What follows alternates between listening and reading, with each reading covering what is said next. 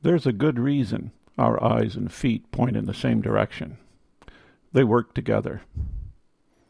We're designed to move ahead, forward. Our stomachs are designed the same way. With little variance, they are always craving the next meal. The morning after leaving a holiday meal stuffed to the brim, we find ourselves breaking vows of abstinence and sitting down to a big breakfast. Our minds seem to work in similar fashion. We're always looking ahead, trying to figure out how we might better ourselves in the future. This is Retirement Talk. I'm Del Lowry.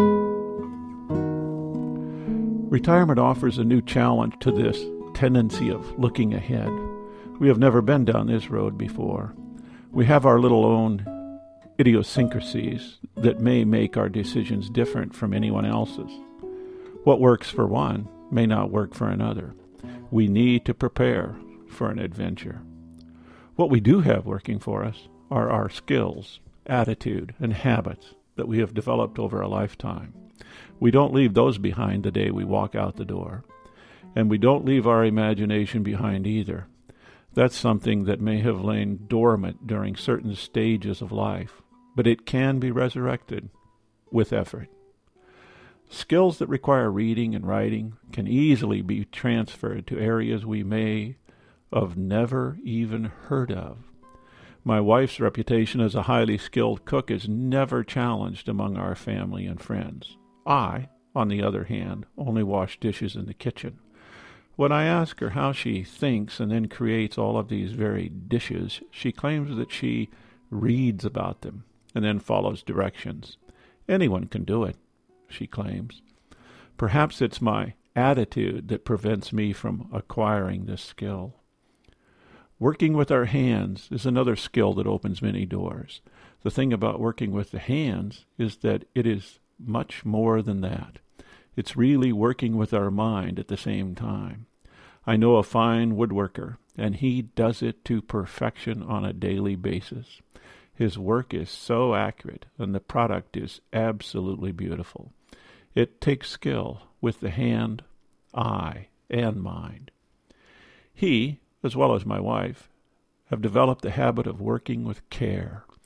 They pay attention to detail. They want to do the thing right. When the job is done, no matter what it is, it is done with a sense of pride and perfection. I, on the other hand, tend to rush through efforts or projects. I like to do this or that and then move on. Good enough, my father used to say. I guess it took hold. I have a hard time trying to get something just right. We all form habits, and they just happen to be different. Luckily, our children copied their mother's example when it came to working with care. Imagination is the one factor that may lie unused and difficult to bring back to life. Our daily working life has a way of demanding little from imagination. We fall into habits of Monday to Friday work, establishing a career, raising children, establishing economic security, and watching too much television. The imagination that used to guide our childhood play suffers a bad case of atrophy.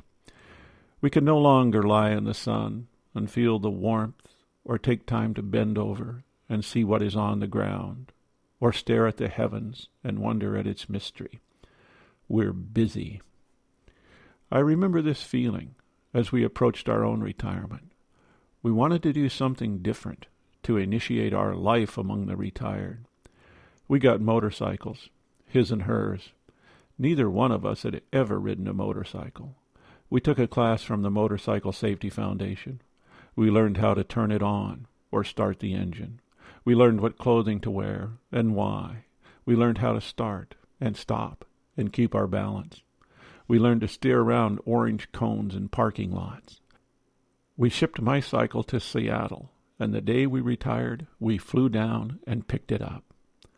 We rode down the west coast, and since then have enjoyed many ventures over the mountains, through the woods, and across the deserts.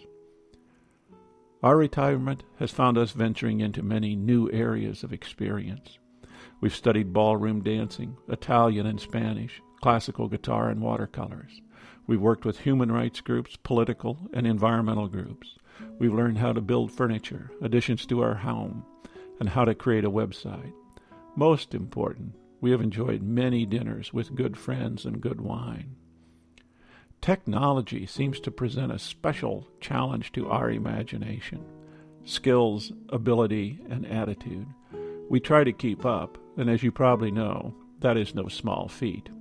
We're forever talking to someone about problems with our iPad, iPhone, mini, desktop, audio programs, Sonos, etc.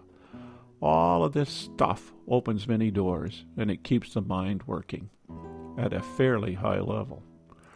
It is still a challenge to keep the imagination alive. In the past year, a 78 year old friend of mine has sailed from Hawaii to Seattle, spent time in Mexico, explored a couple of towns in California he had always wanted to visit, sold his condo, and bought another. He has three trips planned for the next few months one to Colombia, and then another to Guatemala, and then in the spring, a road trip to the southwest. His imagination still seems to be working. He's looking ahead. This is Retirement Talk. I'm Del Lowry.